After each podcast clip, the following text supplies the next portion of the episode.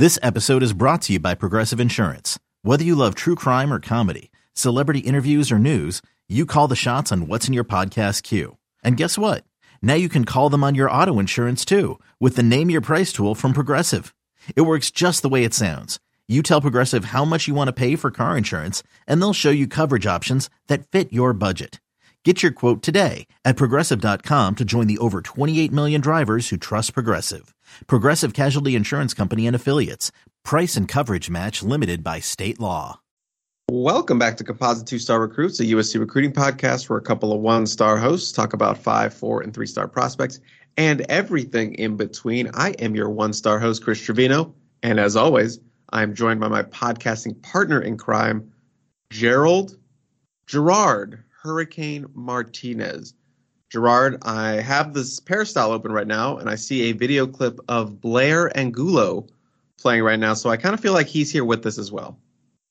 Is he here in spirit? Is he talking about how Dylan Raiola is going to go to Georgia? Because I know that's a very popular topic on the peristyle right now. It is actually talking about Dylan Raiola. He's dropping a little of a Blair bomb on online. So, you know, going back and forth with these crystal balls for Dylan Raiola. So it'll never end until he officially signs. But we're not here really to talk about Dylan Raiola and another Georgia crystal ball. We're going to talk about a bunch of other stuff. I don't think it's going to be a super long show, and I know I just jinxed myself by saying that, so this will be a 3-hour show. But we do have a big new commitment to talk about, and we do have a bunch of, like, smaller recruiting things to kind of get through. So it's kind of a long list of little talking points we're going to go through for today's show, Gerard. Yeah, there's a bunch of little stuff which can sometimes lend itself to a longer, more detailed, meticulous conversation. Stack little wins. That's what it feels like. It feels like we're inching our way closer to June, which is when the official visits hit, when you really kind of get a sense for, okay, what's the foundation of this 2024 class going to look like for USC? But right now, we're sizing up a bunch of different official visits. Some of these kids will officially visit USC. We'll probably see some maybe not officially visit USC. You know, it's going to be one of those things that until it's the week of, you never really know who's coming and who's not coming. But, yeah, there's a lot of stuff. May evaluations going on right now. The coaches are hitting the road. We've hit the road a little bit and gotten some updates on some recruits. And again, kind of checking in to see who's going to take their official visits during the summer, who's going to want to make their decisions before the end of the summer, which is a very popular thing for a lot of top prospects to do.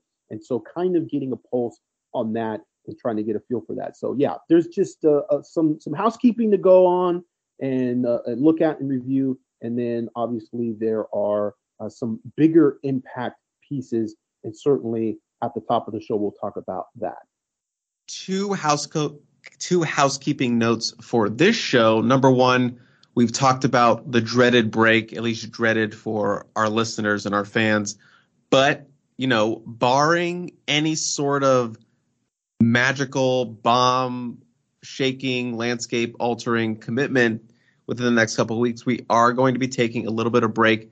And it's a little bit of a design break because I'm actually going out of town. I'm going back home to the DMV, to Maryland, for a wedding. My old roommate, from college is getting married. And I'm actually in the wedding. So I'm going back home for a little bit of R&R, going to go attend a wedding, see a bunch of old college friends. So I will not be in the state of California. Now, Gerard hinted, teased, joked, I don't know, that, you know, maybe the show does not need me to go on for next week. But that I'll leave that up to him. Gerard, that's up to you if you want to keep going while I am out of town. A thinly veiled threat is how I would categorize it. Yes, a thinly veiled threat that the show does not need 10K to keep on rolling. But after this week, we are going to take a little bit of a break. I'm not sure how long that's going to be, but I will tell you we'll at least be back for what should be a very, very busy June of official visits. I can promise you that. I don't know if this will be the only episode for May, but we're going to take our break. But we will be back for June. I promise we will be back for June. The other business to attend to at the top of the show, as always, is just a thank you to the official sponsor of the Composite Two-Star Recruit. You know her. You love her. That is Meredith Schlosser, the number one real estate agent in Los Angeles with over $600 million in sales. and more than 200 five-star Zillow reviews. She has represented people like Justin Silverstein, head coach for USC's women's golf, and Jeannie Buss, the president of the Los Angeles Lakers, and yes, even a one-star like myself. I used her services to get me into the house that I am in now. Meredith is backed by a full-service team that allows her to service a wide range of clientele for rentals, sales, and purchases.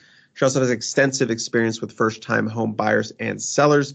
Most recently, Meredith was recognized by Wall Street Journal within the top 1.5% of agents in the nation. You can learn more about Meredith and her team at www.meredithschlosser.com. That is SCHLOSSER. And seriously, check out her business Instagram at Meredith Real Estate. Make sure to give her a follow. You can see all the beautiful houses and rentals that they have going on with their site. Thank you again to Meredith Schlosser and the official sponsor of the Composite Two-Star Recruits. Gerard, we said, we had a lot of little things to talk about. We do have one big thing to talk about, and it makes the cold open that much easier, and that is Sierra Canyon four-star wide receiver Xavier Jordan decided to go ahead and make an early commitment to the Trojans. There was a little bit of news tease that something was going to drop Monday. It ended up being a commitment from Xavier Jordan, a consensus four-star wide receiver in the 24-7 Sports Composite and 24-7 Sports rankings. He is number 109 in the composite, the number 17 wide receiver, number 15 prospect in California, a little bit higher in the 24-7 Sports rankings in the top 100 at number 71 overall, and the number 13 wide receiver, played at Cathedral and then ended up transferring over to Sierra Canyon. He is a 6'1", 165-pound wide receiver. I got to see him for the first time at the Under Armour camp, and boy, I got to tell you, that man has some hands. He caught everything. The only one he did not catch, as I mentioned on the podcast, was this crazy catch he was trying to make one-handed. Other guy was holding his left hand to his body. It was just it would have been an incredible SportsCenter type catch, but yeah, he's got some sticky hands. And USC getting their highest rated 2024 commit right now in the class, bump them up to about 52 in the nation. So gaining a little bit of momentum, having picked up Brian Jackson, three-star running back out of Texas, and now Xavier Jordan, we're seeing that class build a little bit of momentum as we move into the summer. Gerard, give me your thoughts on Mr. Xavier Jordan. Yeah, a very Lincoln Riley-esque wide receiver. When you look at the tradition of USC, there's that little argument, wide receiver U, and I think a lot of people don't want to give USC wide receiver U because they already gave them tailback U so many years ago. But truthfully, when you look at USC, you see eras of wide receivers, and that's just in the modern era of college football. So you go back to sort of the Pete Carroll, Lane Kiffin days, and when Lane was wide receivers coach at USC, offensive coordinator at USC, transitioning to when he was head coach at USC, you have so many different names of so many big receivers, and that sort of made USC an outlier. There's not a lot, if any, other schools that have featured big receivers like the University of Southern California, Mike Williams, Dwayne Jarrett, David Osbury, Patrick Turner, Drake London. There are so many of these big wide receivers that USC has featured in their offenses. It's a little different than a guy like Xavier Jordan, but you can compare Xavier Jordan to another era, which is still within the modern era of college football, within the USC pipeline, and that's sort of coming into the kind of, I guess you could say, T. Martin sort of era of USC wide receivers. He was the wide receivers coach and for a time was the offensive coordinator also at USC when they had Robert Woods, Marquise Lee, Nelson Aguilar. And that's more of what you would compare Xavier Jordan to. 6'1", 165 pounds, a guy that's, probably in that 10'9", maybe high 10'8" range in terms of speed. As you said, incredibly strong hands. Catches the ball effortlessly, runs good routes, solid routes, not necessarily super polished like, let's say, Amon-Ra St. Brown, but a guy that certainly has that ability to catch the ball. And really, in a unique way, what I saw from him in terms of the athleticism and getting open was that at the Under Armour camp specifically, I've seen him like 3 or 4 times now. He really does an excellent job of being able to separate at the top of his route. So the defensive back will run with him and he'll make his break. And it's really that last sort of, 4 to 5 yards of the route where he has this ability to just sort of be able to lean to create separation, to give himself a little better window for that quarterback to drop the ball into. And you saw that repeatedly at the Under Armour camp. And at the Under Armour camp, he was a guy that jumped to the front of the line, very competitive, very brash, very confident. He's that guy that gets out there and wants to get as many reps against top competition as he can. And so, when we saw him play as well as he did in the Under Armour camp specifically, because that's really where he's seen the best competition. That was a camp that had pretty good defensive backfield, right? You had DJ Lee there. Yeah. You had Chuck McDonald. You had several of the top defensive backs in the nation, or at least, in 25 and 24 class. I think all of those guys, Darius Dixon, are going to be, top, 10, 20 national type of cornerbacks. He did well against all of them. He had his wins against just about every one of those players. So in terms of like the consistency at a high level of competition, played really well. As you mentioned, at Cathedral, which was really his breakout year. I mean, sophomore year was like, junior at Cathedral was 83 receptions for like 1,600 yards, 20 touchdowns, which was like 1,300 more yards than his sophomore season. So that was a huge jump in production. Now he's going to Sierra Canyon. He's going to see a little better competition, and probably a good margin better competition, because Sierra Canyon does play some really good teams out of league. So we're going to see, how that goes with him, jumping up a little bit in competition. But I think this is a very sort of like, when you look at the type of wide receivers that Lincoln Riley seems to kind of gravitate towards, and you take, the sort of USC centric references out of the picture, and you kind of look at what Lincoln Riley has done in developing receivers, and Dennis Simmons, because was by his side for most of this time, whether it be at ECU or Oklahoma. You look at guys like CeeDee Lamb. You look at guys like Sterling Shepard, Marvin Mims, Charleston Rambo. That's more of where you see Jordan sort of fitting in terms of comparisons. And it's that 6'1", 6-foot flanker that you can move around at different positions. And that's sort of where I hearken to that era of USC where you had Robert Woods, Marquise Lee, and Nelson Aguilar. Nelson Aguilar was used all over. They put Nelson Aguilar inside, they put him at the slot. And when you're, 6 foot, 185, 190 pounds in college, you can do that. It's a little different than necessarily, moving around a guy like Drake London, or trying to move around a guy like Dwayne Jarrett. Those guys tend to be outside receivers, whereas you have a little bit of a Swiss Army knife in the guy that's 6 foot, 185 pounds, and you can kind of move him all over the field, and you just don't move him all over the field. It's a bit of a shell game with your whole receiving core. And that's kind of what you're seeing USC transition to now. It's funny because they were big, and then they sort of transitioned to being a lot smaller with Graham Harrell and that sort of air raid offense where you want to use more slot receivers. You want to have more guys like Taj Washington. And now you're starting to see him get a little bigger. And this is also sort of reflective of play calling scheme and what coaches like to do in terms of personnel. You have to have some bigger receivers if you're going to have a good run game. You need your wide receivers to be able to block downfield. And so if you've got a bunch of guys who are in that 5'9", 5'10", sort of range, and they're not necessarily very strong, they're quicker, faster type of slot receivers that do well in space, that's going to maybe hurt your run game. And we kind of saw USC's run game obviously struggle. And I think, well, that wasn't, exclusively because of the smaller wide receivers, the faster wide receivers they were bringing in. I do think that was a little bit of a factor, and it probably didn't help very much in the run game. Now you see USC get a little bigger. They're still not necessarily going after a ton of the Dwayne Jarrett, David Osbury type of receivers. There's not always a lot of those guys in every class, but certainly if you take a gander of the target list, which we just updated for the month of May, we haven't had an update in a while.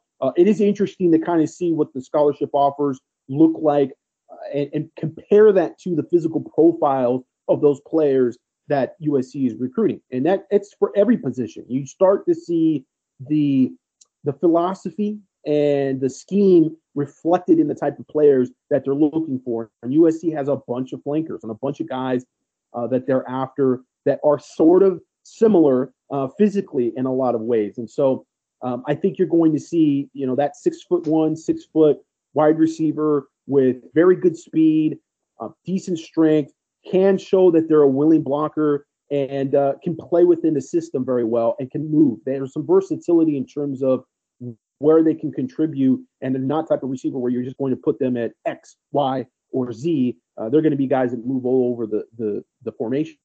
Jordan had a slew of high-end Power 5 offers, chose the Trojans over offers from Oregon, Colorado, Georgia, Ohio State, Oklahoma, Penn State, Tennessee, and Washington, among others. And as you mentioned, when they first offered him, they told him specifically that they really liked his blocking, so that falls in line in what you were saying, Gerard. He is going to take his official visit to USC for that big kind of golden hour part two, the June 17th through 18 weekend. So they will get him on campus, get him in the ear of some of the guys that they were, the uncommitted guys that they have bringing in. And just one other small note about Xavier Jordan. He plans on majoring in astronomy. I found that very interesting because, you know, we hear a lot about, we always ask, or I like to always ask, you know, what do you plan on studying in college or studying at the next level? And a lot of them say, you know, like business. But every once in a while when you get a unique major, I always like to highlight it. And astronomy,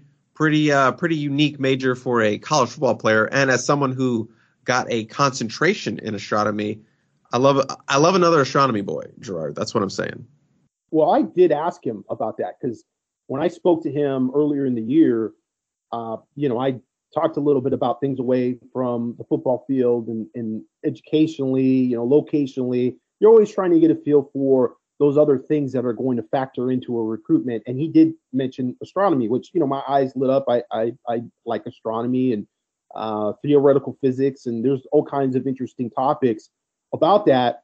And, you know, I asked the question that you probably would want to be asked, you know, thinking that's very interesting as well. Why? You know, what is it about astronomy? You know, what, because is there someone in your family that has some type of connection to astronomy, or is there, you know, some other reason?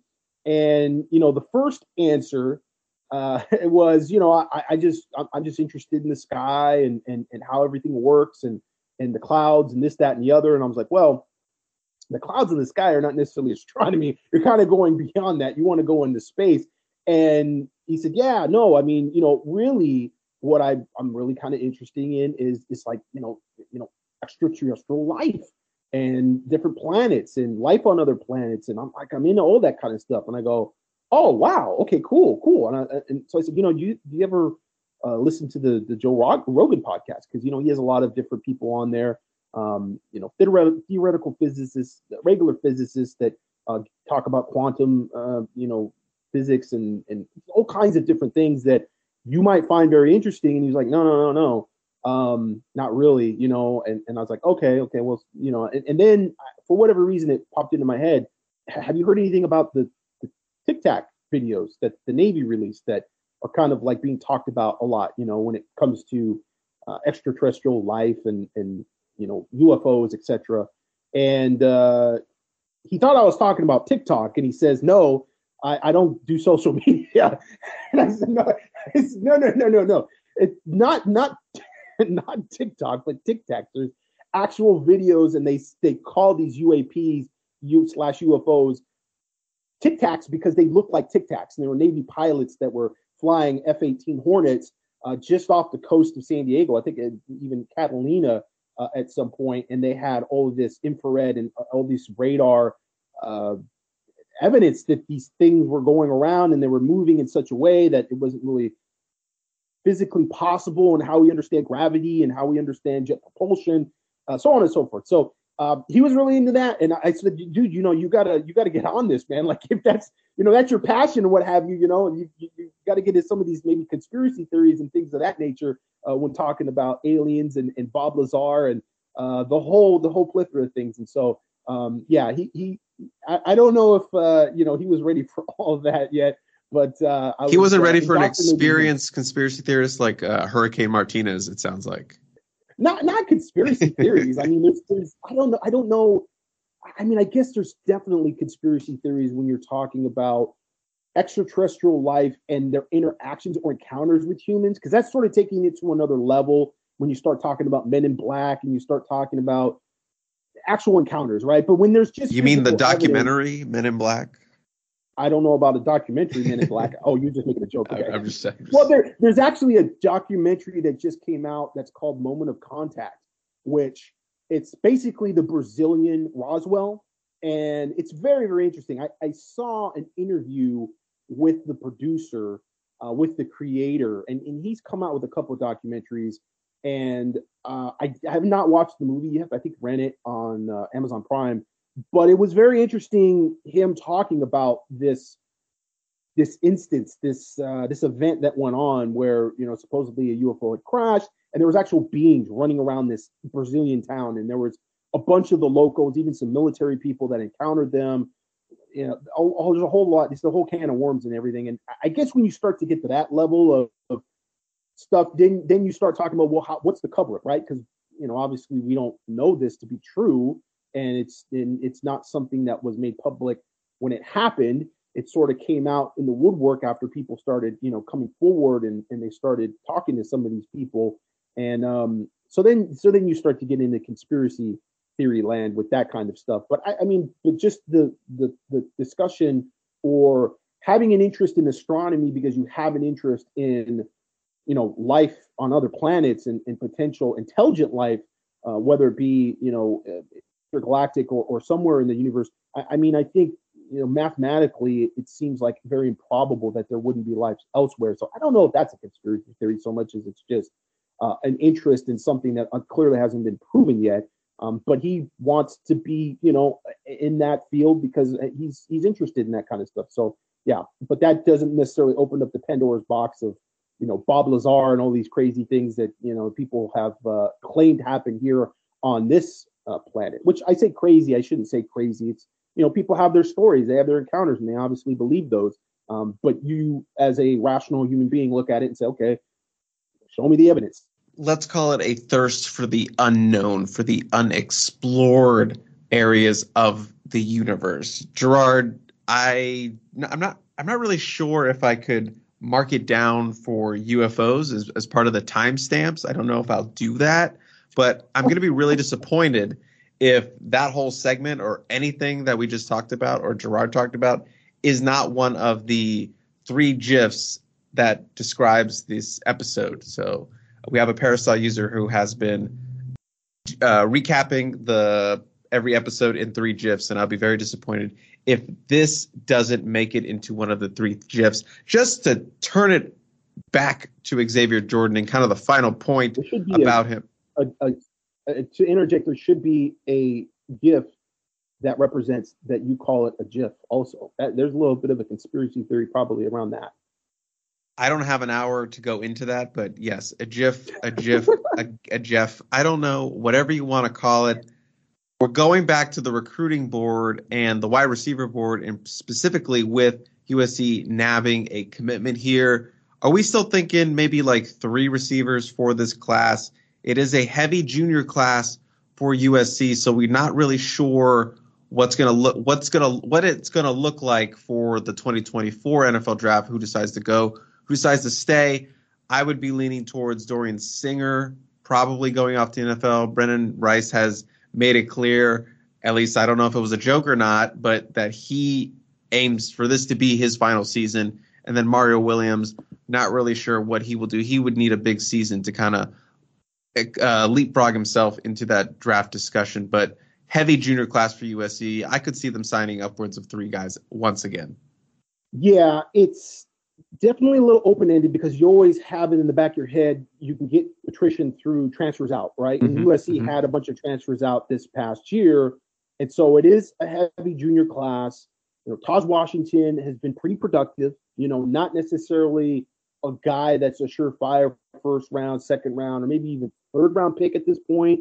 But with a good season this season, you know, he puts himself out there potentially being that grade Mario Williams, same thing. You know, we're still kind of waiting for him to have that breakout year. This is kind of the year where I think he can do more. Unfortunately, he was hurt for some of the time when Jordan Addison was hurt. And that was a bit disappointing because, you know, when Jordan Addison went down, that was during that stretch where you kind of look to see, okay, who's going to be that guy that really stepped up? And it ended up being receiver by committee. You know, there ended up being like a handful of guys that stepped up. You know, there was guys like Kyron Hudson, CJ Williams.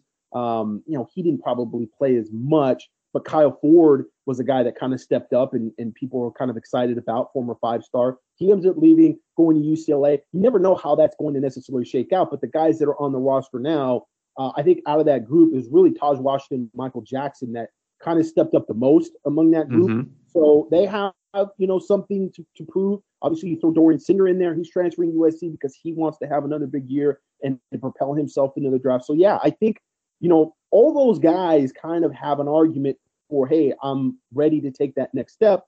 I'm ready to fill in for Jordan Addison. But you know that it's going to be a bit by committee, and it's, you know, how is that ball going to get thrown around? Who's going to get the ball the most? How are they going to feature one player or the other? I think it was a very easy call to feature Jordan Addison, right? Former Biletnikoff winner. Honestly, I think it was a bit of a sigh of relief for USC's coaching staff that, you know, he was drafted in the first round. I've said before, it was going to be something that was going to be used against them on the recruiting trail for other transfers. If a former Biletnikoff winner goes, transfers to USC, doesn't win the Biletnikoff that year, and then goes to the second round. So getting him as a first-round draft pick, USC having consecutive first-round draft picks at wide receiver is kind of a big deal. And so, you know, that's something that will continue to help them on the recruiting trail at the wide receiver position. But to answer your question, in terms of everybody else, now you've got Jordan there, and he slotted in there as a commitment. You know, what are the other players? What does the board look like? And I guess what's what do you bring in to sort of complement maybe what Xavier Jordan brings to the table? And again, this kind of goes to what I was saying. It's a lot of kind of the same, right? There's some similar players there. I think you look at Mike Matthews, who's being recruited as a receiver. He was originally a five-star athlete by 24-7 Sports, but he wants to play wide receiver in college. He's got some connections with USC. He's going to take that official visit, I believe, on June 17th along with Xavier Jordan. In fact, I think, let's see, Mike Matthews, Ryan Pellum is also got his official visit, I believe, for June 17th. Correct me if I'm wrong on that, Chris. You can look that up as I'm talking. But those two players, you know, also flanker types. Ryan Pellum, not nearly as polished, not nearly like the route runner that Xavier Jordan is. Maybe a little more of an athlete. You know, he's definitely got some more upside to him. And when you watch him run routes and everything, again, not quite, you know, the effortless sort of natural receiver that Xavier Jordan is, but a guy that, you know, he's about 6 foot, 6'1". He's grown a bit, but not necessarily so much in height as he's gotten longer. You know, he's gotten longer arms, has a much better catch radius, I think, now than he did maybe a year or two ago, where he was kind of a sort of hybrid running back type of looking wide receiver. You also have Draylon Miller, who's coming in for an official visit. He's a little bigger out of that group. So Mike Matthews is like 6'1", 175 pounds, probably pushing 180 at this point. Ryan Pellum, I think, is like 6'6", 175 pounds. And then Draylon Miller, I think, is listed at like 6'2", 200 pounds. So a little bigger, but still not necessarily a guy that I would say is a classic split end type. So that's a group that physically there's some similarities to Xavier Jordan. It's not like the 2023 class where you had Zach Branch, Makai Lemon, and Jacoby Lane, which are all very different wide receivers. All those guys sort of have their own niche. Zach Branch is the super dynamic, explosive slot receiver, you know, like I said, built like an army ant. You know, he's small, but he's very strong, and he's the type of guy that you want to get the ball in space to. Then you've got Makai Lemon, who kind of does a bunch of different things. You know, it's very versatile. There's people that still pound the table and say he would be a better cornerback than he would even be wide receiver because he's so aggressive. He's so physical. He has a very dog-like mentality, but also a guy is just a big-time player and seems to make big-time plays at crucial moments. And then you had Jacoby Lane, who's the 6'4", 190-pound receiver, the clear split end, you know, the clear sort of Dwayne Jarrett type of receiver that you're going to put on the outside. He's going to be the 50-50 ball type guy. Now, when it comes to bigger receivers, USC is recruiting Joey Olsen as kind of a big receiver / tight end. So, you know, there's that to keep in the back of your mind. But we haven't seen like that prototypical slot, prototypical flanker, prototypical split end in this class. It's one of those things where, from a replacement standpoint, it looks like USC is going to get a few different flankers and guys that kind of can do the same thing. And again, scheme-wise, this is really what Lincoln Riley did at Oklahoma. He had a lot of guys that were kind of similar builds, and they just moved around and they interchanged them. So, you know, you're looking at potentially, for sure, 2, maybe 3 wide receivers. I think 3 is sort of what you're covering, but you also have to keep in the back of your mind that you have the portal and you've had a lot of success grabbing some pretty talented players out of the transfer portal. So whether it's Jordan Addison last year, Dorian Singer this year, Brennan Rice, you know, Mario Williams, probably a little different situation because he's obviously coming over with Caleb Williams and Lincoln Riley from Oklahoma. But all 3 out of the portal. Coming out of the portal. But even Taj Washington, you know, with the Clay Helton staff, that's a hell of a bit. I mean, he was a guy that was, I think he was all conference freshman. So they've done a good job being able to go in the portal. It's sort of like the running back position. You know, you can look at it and go, man, you know what? You know, you can go and try to over-recruit that position out of high school, but then you know, and this is more so talking about running backs because you're only going to use so many guys on the field at the same time. It's different with receiver because you can put 4 receivers on the, you can put 5 receivers on the field at the same time. But you always, at least nowadays, have to keep in the back of your mind that, do you overextend depth-wise into the high school ranks and go after – if you need 2 guys, but you could use 3 because you're just not necessarily sure Taj Washington's going to have that big year. Or maybe someone else on the depth chart decides I'm going to transfer because I'm not happy, like C.J. Williams, which I don't think anybody really saw coming. Do you go and grab that guy out of high school that you like, or do you wait and say, you know what, we're going to wait and go after somebody in the porthole who we might love?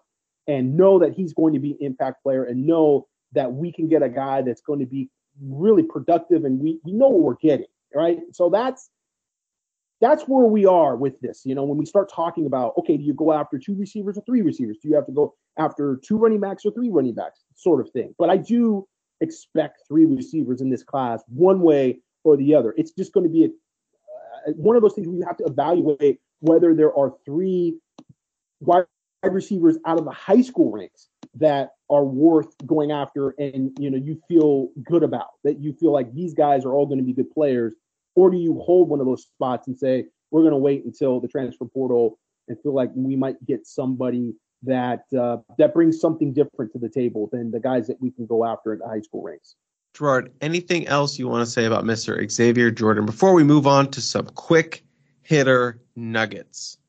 No, I mean, again, I think the June 16th weekend is interesting because you're bringing in, it looks like all of those receivers we just talked about, Mike Matthews, Draylon Miller, Xavier Jordan, they're all going to be on campus together. And so that's going to be something that's interesting if USC really tries to say, hey, listen, this is our receiver core. This is the future of our receiving core. You know, we're going to lose 2, probably 3 guys this next cycle.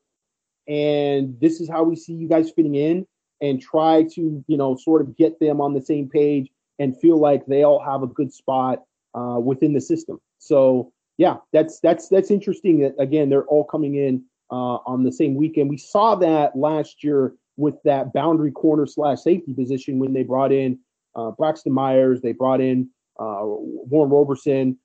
They brought in a bunch of those guys that were all that playing that position. And so sometimes it works and sometimes it doesn't work. So we'll see, you know, how this goes for USC this time around. And our next topic deals with sort of the transfer portal and USC's latest transfer portal pickup. That is offensive lineman Emmanuel Pregnon. I don't know if we would consider this an unsubstantiated rumor talk, but there has been some stuff popping up on the board about Pregnon, the 6'6", 318-pound redshirt freshman out of Wyoming that USC signed last week, is still being pursued by the LSU Tigers. There was also some stuff about how A lot of schools were backing off of him because there was injury concerns, but why would you still be pursuing if there was injury concerns? I don't know. There's a lot of stuff being thrown out there when it comes to Pregnon, but USC, the thing we know is that he is signed. USC did throw that out there. Now that could just be financial aid paperwork. But they did announce him, so they can talk about him. Similar to, obviously, Ethan White. He signed with USC back in February. But Emmanuel Pregnon, a little bit of, not drama, I would say, but just something that's interesting that has popped up recently on the LSU boards. Yeah, in terms of what binds you to a school and what binds the school to a prospect, I don't think that rule with financial aid really matters one way or the other anymore. I'm not 100% sure of that, but I know when trying to follow up about Ethan White, because Ethan White also signed financial paperwork with USC. That's why USC was able to announce that he commit. They were not binded to him through the process as it would have been maybe 2 years ago. They can announce that, but they don't necessarily get on the hook for that scholarship, and vice versa. You know, Ethan White, while signing financial aid agreement, didn't mean that he was binded to the school. So the first question people ask is, well, isn't this tampering? You know, he signed with USC, but no, because he's a transfer and this is not a letter of intent. So this is not the same thing. What is interesting is there's some talk about how the various collectives that are representing USC are handling the process. Now, it doesn't sound like Pregnon is going anywhere. You know, there's been no talk that, oh, he's going to still take, you know, an official visit to LSU, to any other school. He seems pretty settled in with USC. But we kind of alluded to this last week. You've got a lot of chefs in the kitchen for USC right now when it comes to NIL. So you've got the House of Victory, you've got Tommy Group, you've got the Congress Group, which was, I think, Victory Formation. And then there's, I think, even another group that's involved somewhat with NIL. And everybody has their different philosophies. Everybody's approaching things differently. But from the sounds of it, it sounds like there's going to be groups that are going to be involved with retention in terms of getting NIL opportunities for current players and returning players. And then there will be those that were more involved with the transfer portal. And perhaps one of those groups, some of those groups will also be involved more with recruits. You know, we talked about this a lot. It comes up on the message boards a lot. But clearly, USC's approach just in general does not seem slated towards the 4-star and 5-star kids coming out of high school. In terms of investment, the people that are involved with these collectives do not seem like they are going to push hard into the realm of upfront money, any type of, you know, indirect inducement, some of the things that we've seen with other schools, you know, and we've seen in terms of results, you know, how that has maybe handicapped them to some extent recruiting the high school ranks. Now, I don't think this is true across the board. I think there are definitely, when it comes to the high school prospects, it's a case-by-case basis. You know, I think that there are some guys that certainly there are going to be NIL opportunities there. USC may not be as aggressive as other schools, but they will still be there. But I think in terms of like an entire class, I don't know that that's there with USC. I don't know that every single guy they bring in on an official visit or even an unofficial visit is having that conversation of, okay, this is how we're going to set you up financially, which, you know, the colleges themselves and the college coaches themselves are not supposed to be having that conversation with those prospects, right? Wink, wink.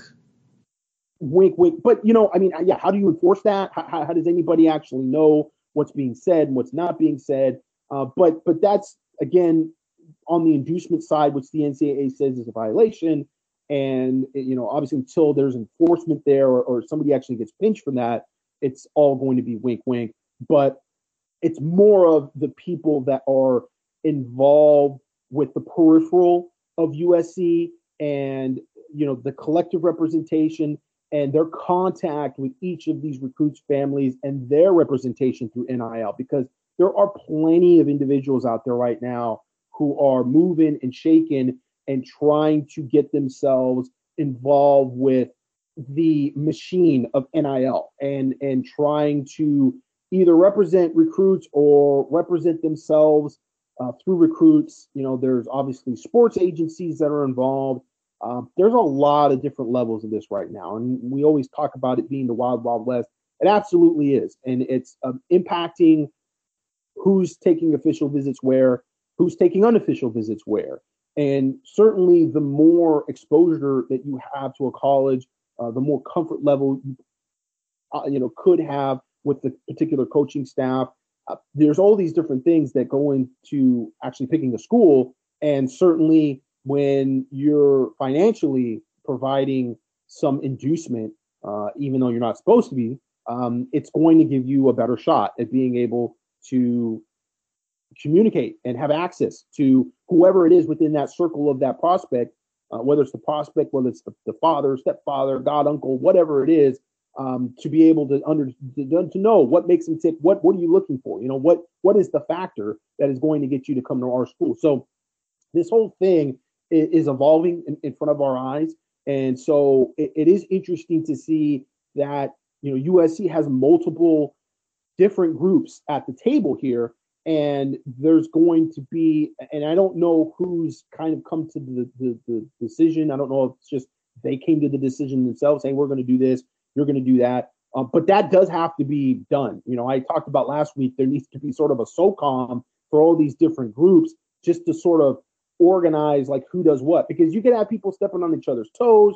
You don't want to, have one group that's involved here, and you could end up bidding against each other to some extent. And I say bidding sort of in air quotes, but I talking about, we can get this NIL deal for you.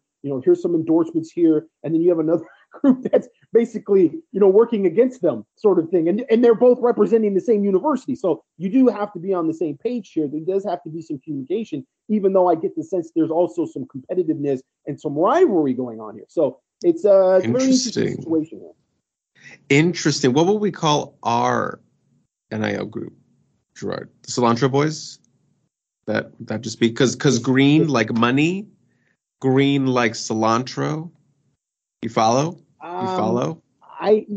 It could be like Cilantro Holdings, Inc. Or something. Yeah, it has to have a very sort of business twist on it. Yeah, like all these very powerful groups, whether they are with the government or their private military, they always have these very, general, non-threatening type of names. What is it? Global Response Staff. Those are the guys that are like the CIA's contractors that were in Libya. And you're like, Global Response Staff? That sounds like the janitors or something. That doesn't sound like I'm thinking there's going to be like the Scorpion Group or the Division or, something that's really ominous, but it's like very like low-key. So you kind of have to have one of those very low-key, broad sort of names. That gives you this sense of like, these guys are a little mysterious, but they're real powerful too. The Cilantro Corporation? That just sounds like a bad villain. I think Cilantro Holdings, I think. Cilantro Holdings? Okay. Cilantro Holdings, that is the official NIL arm of the Composite Two-Star Recruits. Let's move on to a little bit of St. John Bosco talk. I was out there recently for practice, talk to a couple of guys. I'm going to go back. They have their big showcase next week with the best barbecue that any high school puts out there. I'm sure five-stars only Jared Perez will be out there with me. I always go to that showcase. But I got out there a little early.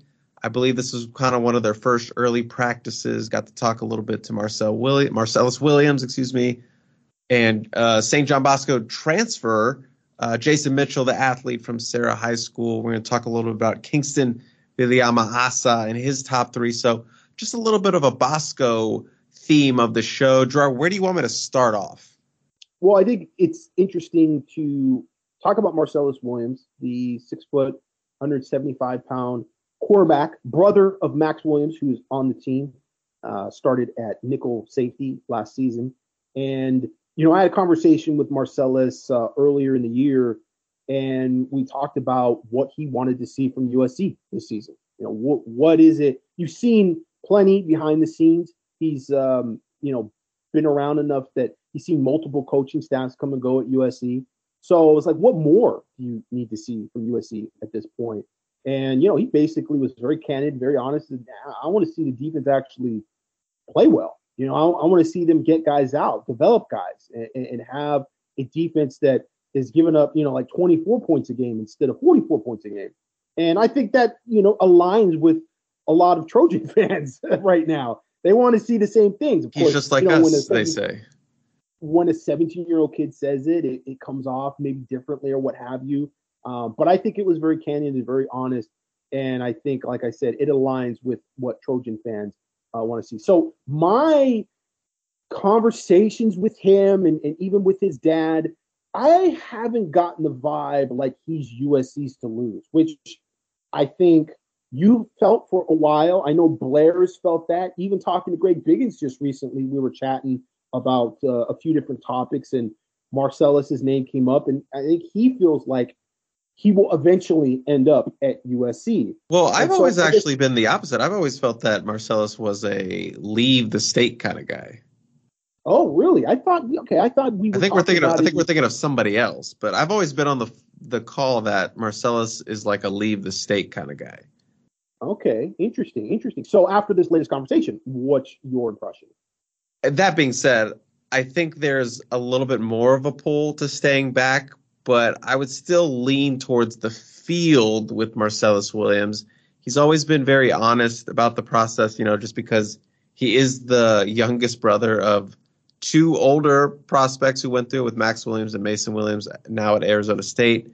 They went through the process. He's watched it from afar. He's had recruiting attention on him since he was a freshman at St. John Bosco, so he's a veteran at this stuff, and he always gives really insightful and honest quotes at times. And I talked about he's going to be in his visits right now. He is planning on – he's going to go to UCLA this weekend for his first official visit. He is scheduled to visit USC for the June 16th weekend. And then I don't think it's locked in, but he has plans to visit Oklahoma the week before, and he really likes Oklahoma – really wants to get out there. Doesn't seem to be as much traction with Ohio State right now, which was, I know, something that I felt earlier, especially more so with the Bosco guys like Kingston Viliamasa.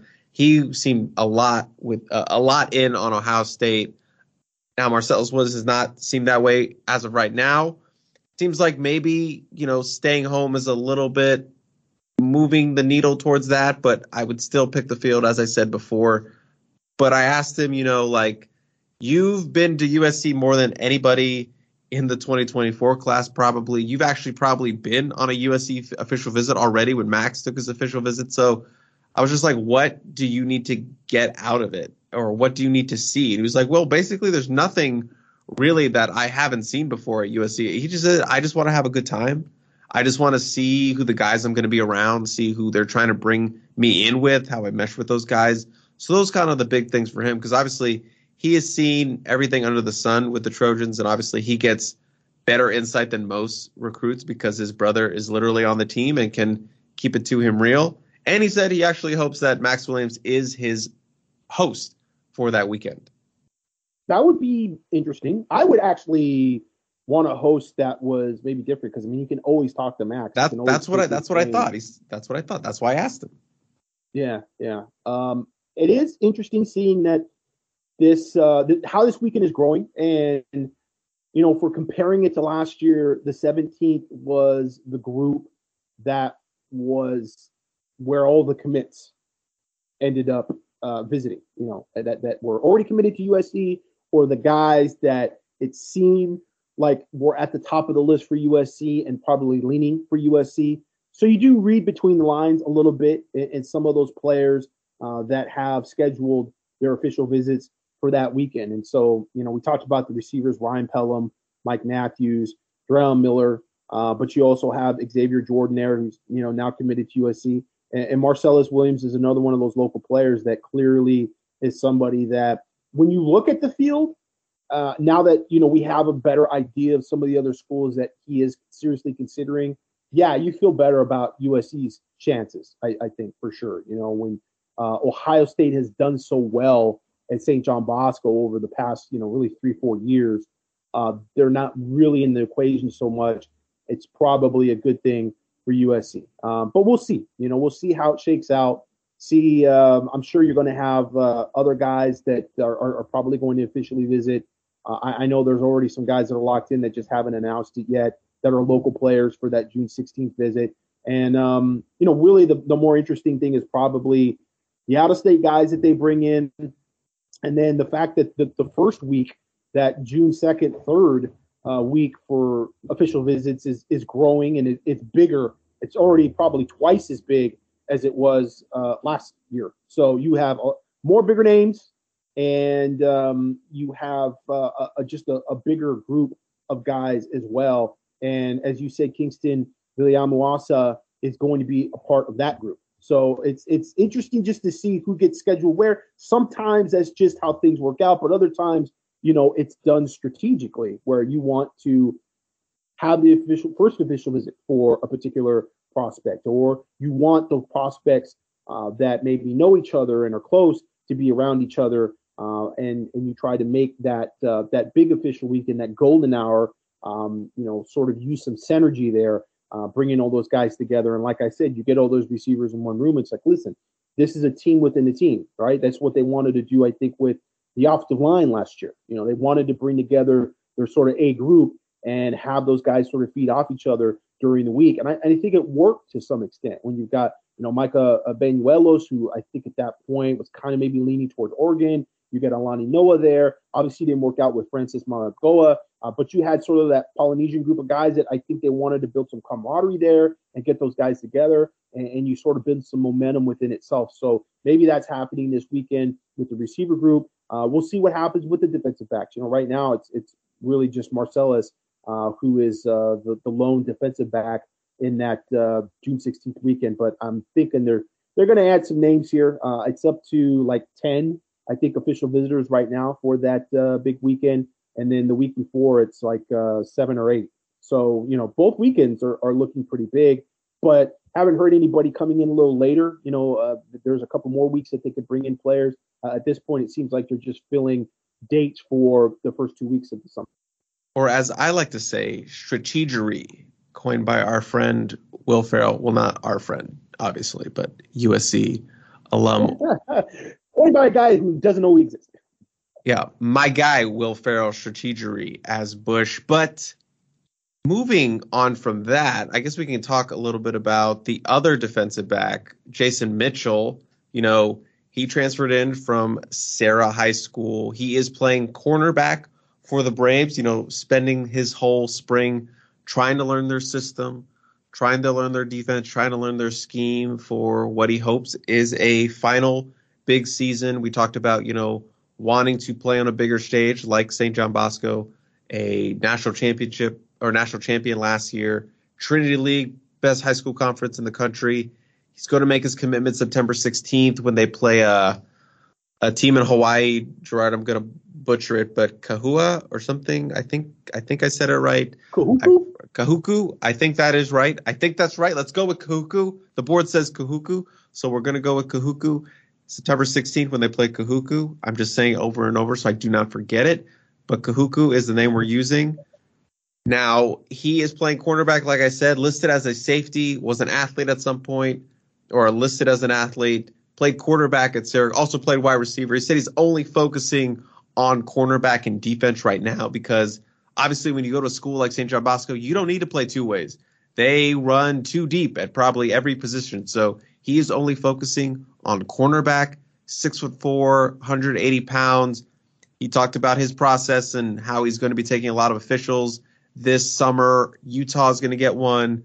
Oregon's going to get one. USC's going to get one. Notre Dame is going to get one. The schools that have been on him early are the ones he's going to go on first. He doesn't have a date set for the USC one. I would assume it's going to be the big golden hour weekend, that 17, 16, 18, whatever weekend. I think it'll be for that one, but he has not locked it in officially. He should know in a couple days, at least within a week, he will know when that date will be. But Jason Mitchell, you know, and we talked about, obviously, everyone seems to think he's going to go to USC. He always gives candid quotes about that. He's like, I really don't know where I'm going to go.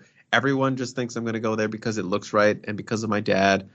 And he talked about how Lincoln Riley has made it really hard for him to leave the state of California.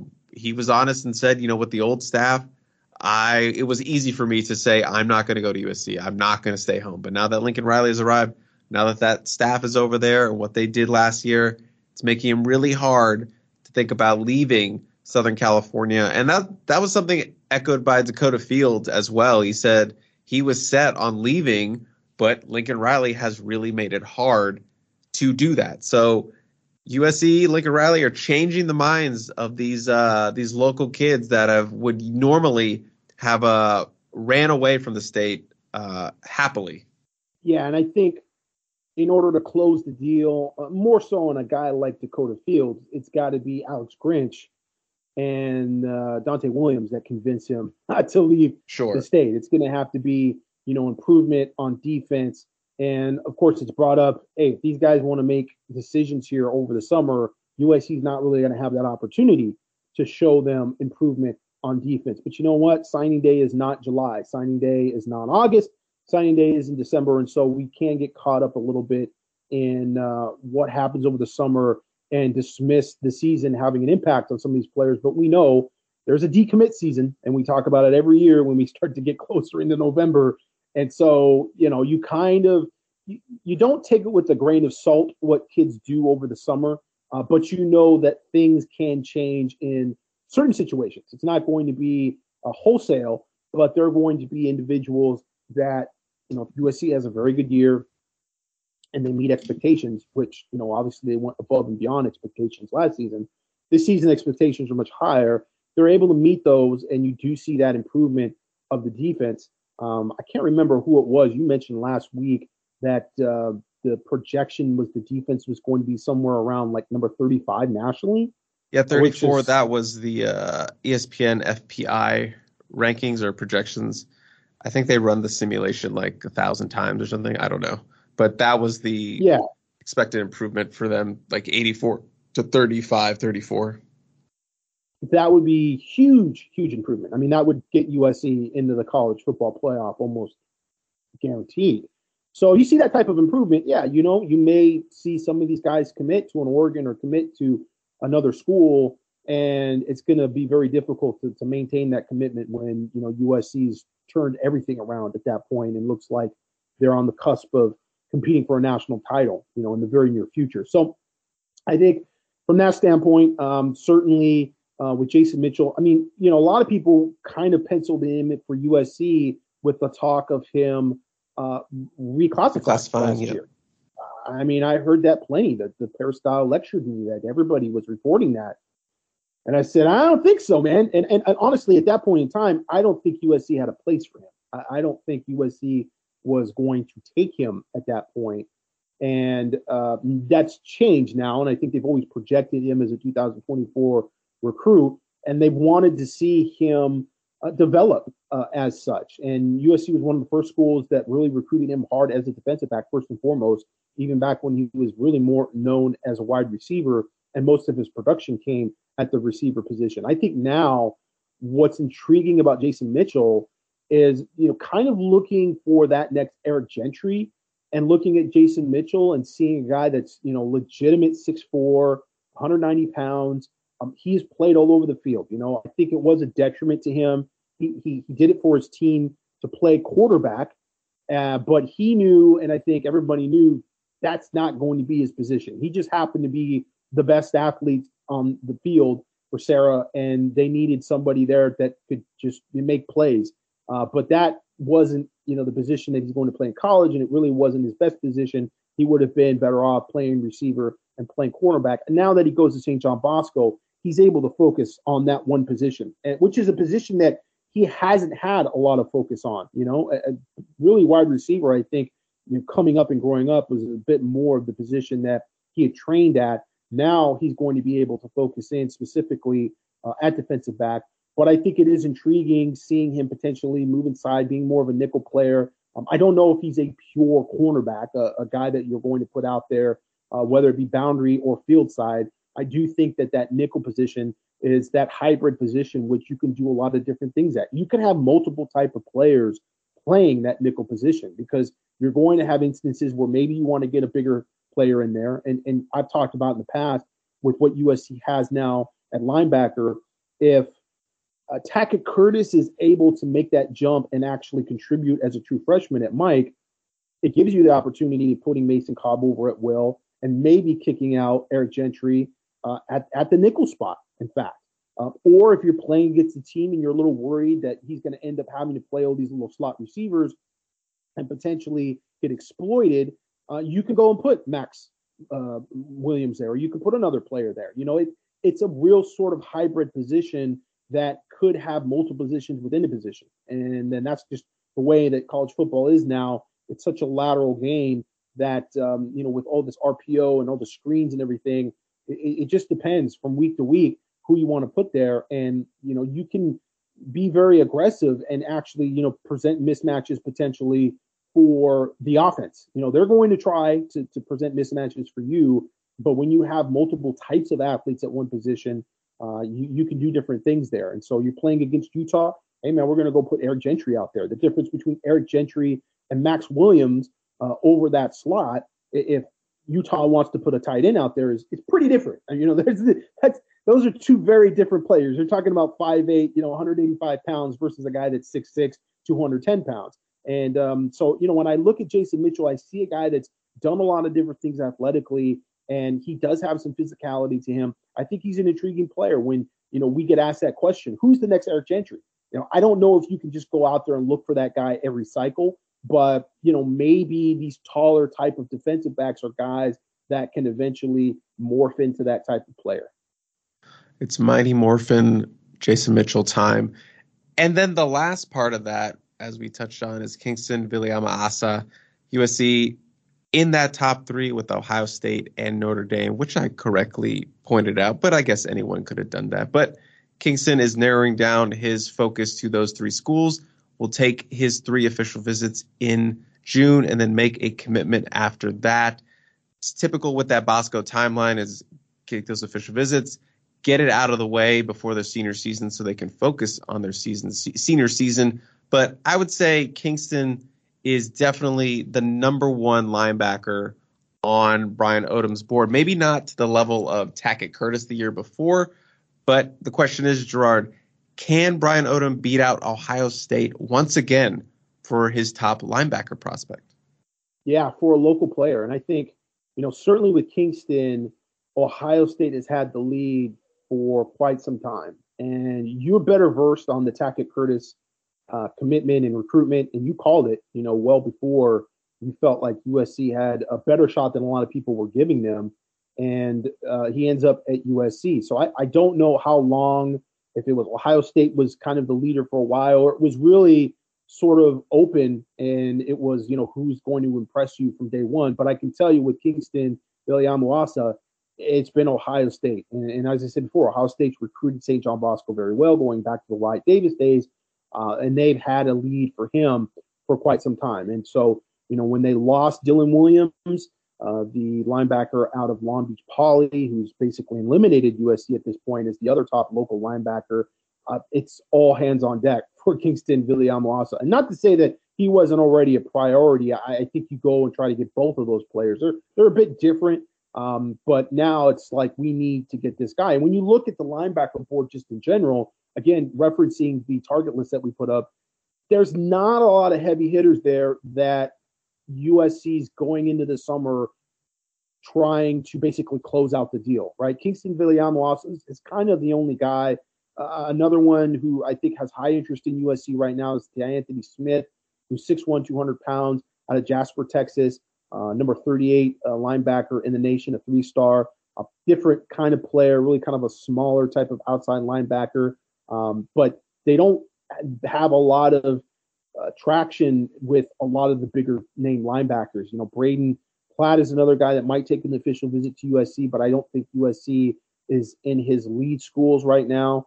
Naki Tuakoi is another guy that, you know, we've talked to in the past who's kind of a linebacker, edge rusher type that may end up taking an official visit to USC. He's been pretty quiet lately. He would be a big-time player, but again, a guy that I wouldn't necessarily say USC has a lead for or would be trying to close the deal on at this particular point in time. So we're going to see, in terms of how many guys they want to recruit out of this class. Again, you always have that ability to lean on the portal, and that could be something that they have in the back of their minds, that they're not going to overextend trying to recruit the linebacker position out of high school. And then the final part of these recruiting updates is Long Beach Millikan wide receiver Ryan Pellum. Obviously, we talked about a receiver to start the show. Xavier Jordan. Ryan Pellum is firmly on that board. I've actually been on the train of USC's the one picking up momentum for Pellum in his recruitment. I know Oregon really looms large there, as well as the Tennessee and some SEC schools. But I don't know. I saw him at the spring game. Seemed to be having a lot of fun. I saw him leave. He was like the last one off the field with his brother, and then Luke Huard was with him as well. Literally like the last people off the field. They were doing something on the carousel, and I have no idea. But he, I feel like, is trending towards USC. He is also going to take a visit for that Golden Hour Part 2 session on June 17th. So USC is going to get their final shot, or not final shot, but a big shot for Ryan Pellum, who is looking to wrap things up with his recruitment as well going into his senior year. Yeah, I think the thing is that USC is not going to get the final shot. Oregon's going to get the final shot. And as you alluded to, Oregon has kind of been the leader for a while with him. His uncle, Don Pellum, had coached at Oregon for a number of years. And so, that's best suits in the game. Best suits in the game. Family sort of always been around Oregon and very close to Oregon. Jordan Addison, his former wide receiver teammate when they were both at Millikan, already committed to Oregon. But like you said, I think USC has definitely gained quite a bit of momentum with him. Oh, yeah, over the past, I say, couple months. It went from USC really not having really any momentum with him at all, it seemed like, and it seemed like, okay, USC's really just not involved with him, to picking it up quite a bit more recently. So yeah, we'll see how that shakes out for him. Interesting prospect, like I said, a bit more raw than Xavier Jordan, but still sort of, like I said, in that 6 foot range, 175 pounds, similar player in terms of profile and what have you. And, we'll see if, it's one of those things, we look at the golden hour success rate versus not getting the last visit. That's kind of what is shaking out at this point. And I'm sure there's some Trojan fans that are just chomping at the bit to say, oh, see what happens when you don't get the last visit. And there's others that are saying, hey, you just got to wait and see what happens, because the golden hour was very good for us. And also, it's a wide receiver. USC fans should not be worried about wide receiver recruiting in general. But yes, you always want to get that final visit when it comes to high school recruiting. But we'll see how that plays out and what should be a very, very busy June. Gerard, it's time. It's that time of the show. We're going to take a quick break, and then we come back. We're going to talk about a bunch of new offers, and then we're going to go and dive back into our old 2021 draft rewind, since we didn't have a ton to talk about. I do want to get a reaction to you for what you drafted back in 2021, for we both drafted, excuse me. So we'll be right back after this break.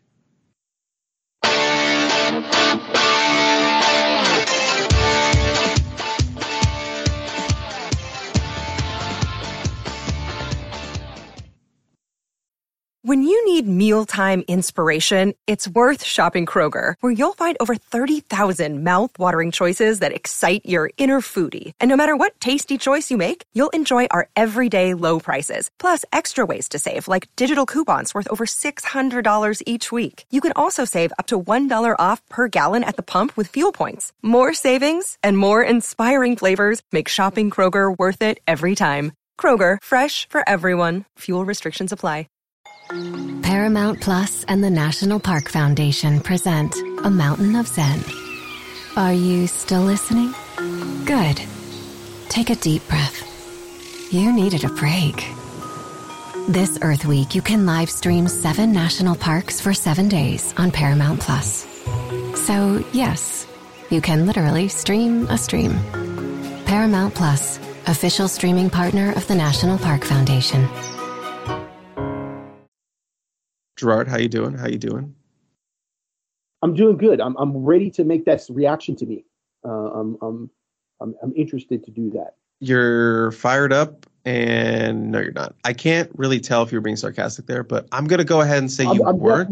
Definitely being sarcastic. I'm definitely being sarcastic based on how you presented this reaction piece that I'm supposed to do. I once again, for the second straight week, I word vomited all over the podcast. So again, I apologize. I'm due for like one every episode, and that was my one. I promise I'm going to be better. But before we do that and get that reaction piece going, I do want to run down some new offers. There have been a ton of offers since our last show with the USC coaches on the road. I mean, we don't have to get super into it, but I'm just going to give a rundown of where they're at. I'm going to start with the 2025s and the 2026s, because obviously the 2024s are the most interesting with this being in that cycle. But with the 2026s, you have unranked Withrow, Ohio wide receiver Chris Henry Jr., which is the son of the former late Cincinnati Bengal wide receiver Chris Henry. You have unranked Rock Christian, Maryland safety Jere Edwards. Rock Christian being the school actually Sam Green first started at before he transferred to St. Francis. So something in the water there over at Rock Christian, Upper Marlboro, Maryland. Unranked Forney, Texas running back Javian Osborne in the 2026 class also picked up a USC offer. Now for a bunch of 2025 offers. 4-star Arborview, Nevada linebacker Christian Thatcher picked up an offer. 4-star Cass Technical, Michigan safety Alex Graham picked up an offer. 4-star Enterprise, Alabama linebacker Eric Winters picked up an offer. 4-star Ben Davis cornerback Mark Zachary with an offer. 5-star Troy, Alabama edge rusher Zion Grady, who is the number one ranked edge rusher in the 24-7 Sports rankings. 4-star Belleville, Texas defensive lineman DJ Saunders, that actually hit today. 4-star Winton Woods, edge rusher Justin Hill picked up an offer. 4-star Cheltenham, Pennsylvania edge rusher Charlatan Strange, and that is Charlatan with 2 I's at the end of it. I just needed to point that out. 3-star South Lake Harrow, Texas tight end Jack Van Doyslayer, 2025 tight end out of South Lake Carroll. And then moving on to the 2024s, 3-star Beaumont, Texas offensive tackle Weston Davis, who very similar to Trenton Ferguson, the Oregon offensive line commit that USC also recently offered in the 2024 class, has a basketball background. Weston Davis also plays basketball as well. It's 6'4", 295 pounds, 3-star Pike Road, Alabama defensive lineman Malik Blockton, 2024 defensive lineman, and then 4-star mainland Florida defensive lineman LJ McCray, who was a national defensive line prospect. Gerard, mainland, isn't that where Leonard Williams went? Yep, Daytona Beach, mainland.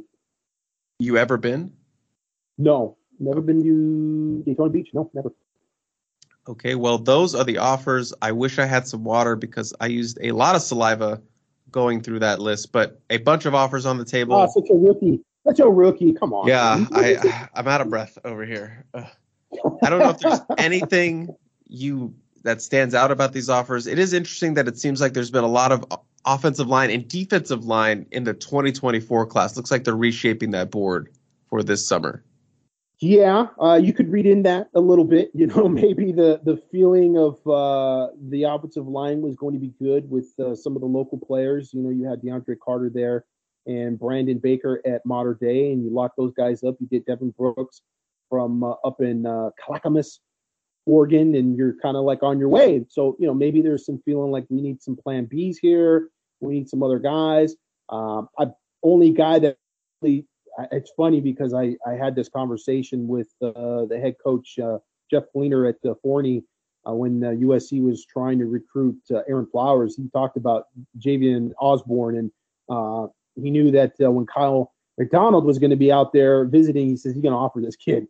This is another big-time player, and he's going to get a bunch of offers. So Javian Osborne getting that scholarship offer from USC, which was kind of predictable. But, you know, a lot of 2025, 26, that's going to be the bulk of it because these days, really a lot of the evaluations that go into the current class is going to be done in January. And so a lot of those scholarship offers go out in January. May is now sort of the next cycle and the cycle after that. So in this case, 2025, 2026, we may see, you know, even some 2027 offers here coming pretty soon. I think with USC, they want to get a lot of those younger guys on campus for camps.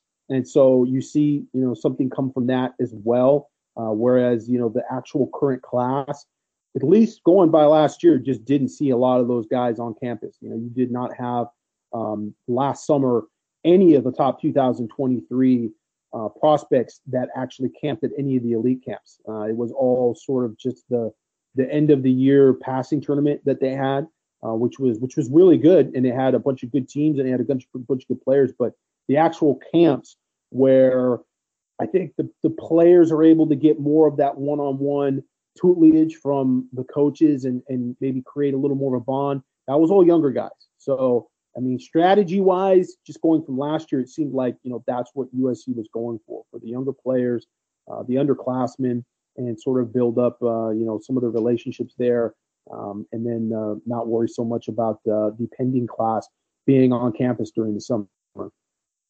Many more offers to come as the coaches are still on the road. They'll go out to multiple places across the country, and we'll keep you updated with those offers on the Peristyle. I post them all as they come in, so stay tuned on there.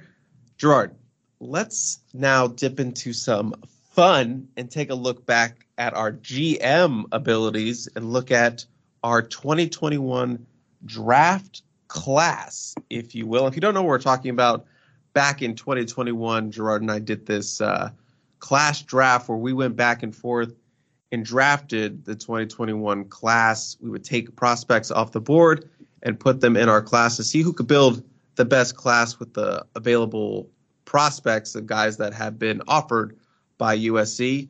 Nobody read the articles. We've talked about this. We've joked about this. And to be fair, USC was coming off a horrendously bad 2020 class. And they just lost in the COVID season of the Pac-12 championship, so no one really give a shit. So that's not on you. I get it, but we did put a lot of work into this. So by God, if we're not going to get some content or talking points out of this, we already went over the first and I believe the second round from our first, when I first brought it up, maybe like 5 episodes ago. But Gerard, just a refresher. I took defensive end Corey Foreman with my first pick. You took Tristan Lay, the former 5-star offensive tackle out of Fairfax, Virginia. And then you doubled up or came back big with the trenches again and took JT Tuimoloau. I can't say it. Help me out here. Tuimoloau. And then I came back and took JC Latham with my second pick in the second round. And then you took J.J. McCarthy, quarterback out of Illinois, with your pick. And then I rounded it out with Trayvon Henderson out of Hopewell, Virginia, now at Ohio State. So, Gerard, that was our first and second rounds. Are you ready to dive into our third round selections? Yeah, because I have no idea. You could just make stuff up.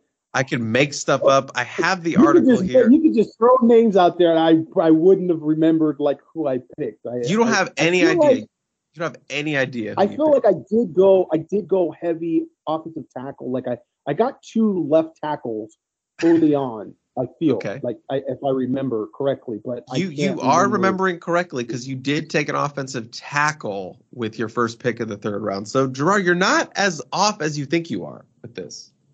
Go on. Hold on. Sorry, I was writing that down just so I can mark it, but you don't want to guess who you took. You have no idea. Yes, God. For some reason, I feel like it was a player that ended up at Ohio State, but did not end up at Ohio State. Is a sort of West Coast kind of kid. You took offensive tackle Kingsley Suamatea. Oh, yeah. Kingsley, who just transferred over to BYU, I think it was last year. Out of Orem, Utah, went to Oregon, then transferred to BYU, as you said, and, you know, projected right now to maybe be a first-round pick next season, so we'll see how that plays out. But Kingsley, you were right, Gerard. You went big on the offensive tackle early. Yeah, I felt like I that was where I was like beating you early on in the draft. I thought, man, I got two like legitimate left tackles, and now obviously Tristan Lay has really done a whole lot at Clemson. Certainly, JT Latham is the better player of those two. Let's go, baby. Yeah, but I mean, you know, Latham was one of those guys that was like 270 pounds coming out of high school, and Lay was a little more of like the 305 pound, you know, ready-made type of player, and just looked like he was going to hit the ground running at Clemson, who, you know, just a couple years previous to that point had gotten Jackson Carman away from USC out of Ohio. You know, that was one of those battles that USC had, and they ended up losing out to him. And so you kind of felt like, okay, you know, Clemson's got something going. They're going and getting some good offensive linemen. And so I think that was the thinking behind Tristan Lay. But I did feel good because there was some redundancy there at a premium position. Christopher Robbins. Yes. You wrote about it. You were high fives all around in the USC war room after this one. And I would agree. You got those two franchise tackles. You were sitting pretty good, Gerard, going into the third round. Yeah, I felt it. I felt it then. I feel it now, too, actually. Okay. Now he's getting the feelings back that he crushed me with my second pick. I saw that you went quarterback within your second round, so I decided to go with the quarterback here. Do you have any idea who I took quarterback? I'll give you a hint. They are from California. I took a California quarterback. No, I don't. Okay. I took number 50 overall in the 24-7 Sports rankings, perhaps the Greg Biggins love child, Tyler Buckner out of San Diego, California. Oh, Tyler Buckner. Yeah, we always that in the Bradford kid, not Mark Bradford, but the quarterback that went to Oklahoma. We always joke with Greg that, you know, where were you at that time during the Nike camps, Greg? Because he reminds us of Greg, and yeah, Tyler Buckner, another guy that has a little spitting image of Mr. Biggins. But yeah, so now going to Alabama. He just transferred out. I don't know if that's looking so good for you, Chris. I don't think it's looking good for anybody because obviously he flamed out at Notre Dame, but also it probably doesn't look good for Alabama that they're desperate for a transfer quarterback or what have you with the guys that they've recruited over the last couple of years. They're like, these guys aren't it. I need to go to the portal, get Tyler Buckner. Again, I still think he has good potential. Maybe not what he was going to be when we thought he was going to be when he was coming out of high school. So, yeah, I am not loving this pick. But at the time, I was fired up about it, Gerard. I thought I really liked Tyler Buckner coming out of high school. As we can see, that hasn't panned out. But I would say my war room was very happy about grabbing a quarterback here in the third round. Yeah, I mean, hey, listen, again, if we're going by value position and how the draft goes with the NFL, yeah, you want to get those top players at the top end of the draft. And, you know, I went with J.J. McCarthy because he had some good mobility, showed a good arm. It wasn't like a great quarterback class, if I recall. You know, it was kind of a struggle to some extent, you know, to grab. Let me see if I can pull that up. I would say this. It wasn't a great quarterback class in terms of the players that USC was basically looking at. Sure, because the top two were Quinn Ewers and Caleb Williams. Those were the guys. Yeah, I was going to say Caleb Williams was a part of that class, but USC just they were not involved. And we have to remind people there were parameters to which we drafted these players from, and it wasn't just offers either, wasn't it? Wasn't there something else there that we? We used. Let me see the rules and parameters. Here I'm going to run through them. The current USC 2020 commits list is wiped clean. If you want those prospects as part of our draft class, you have to reselect them. No 5-star selections after the first two rounds. All selections must be a USC scholarship offer, except for the 7th round. All selections in the final three rounds must be prospects ranked outside of the top 247. All picks are made with the current defensive and offensive scheme in place. Yeah, so those were our rules that we sent for ourselves. So no 5 stars after the first two rounds. So it was a weird year because that was Jackson Dart year too, and obviously later in the year he became he would have been the guy. He was a dude. He would have taken over JJ McCarthy, but you had Jake Garcia in there. Caleb Williams and Quinn Ears, those guys were never really serious about USC, never really in that conversation with USC, and so not to say JJ McCarthy was necessarily a prime prospect for USC. He ended up being a 5-star though, but was that later in the year? See, when we did this was like over the summer, correct? If I recall. Yes. No, he was a 5-star. Yeah, you took him in the first two rounds though, so you were eligible for that. Oh, I did. Okay. Yeah, so you were eligible for that. So what we've learned is that we both suck because neither of us took Caleb Williams. It's basically what we were learning here. Right. Neither of us took Caleb Williams. He did have an offer though.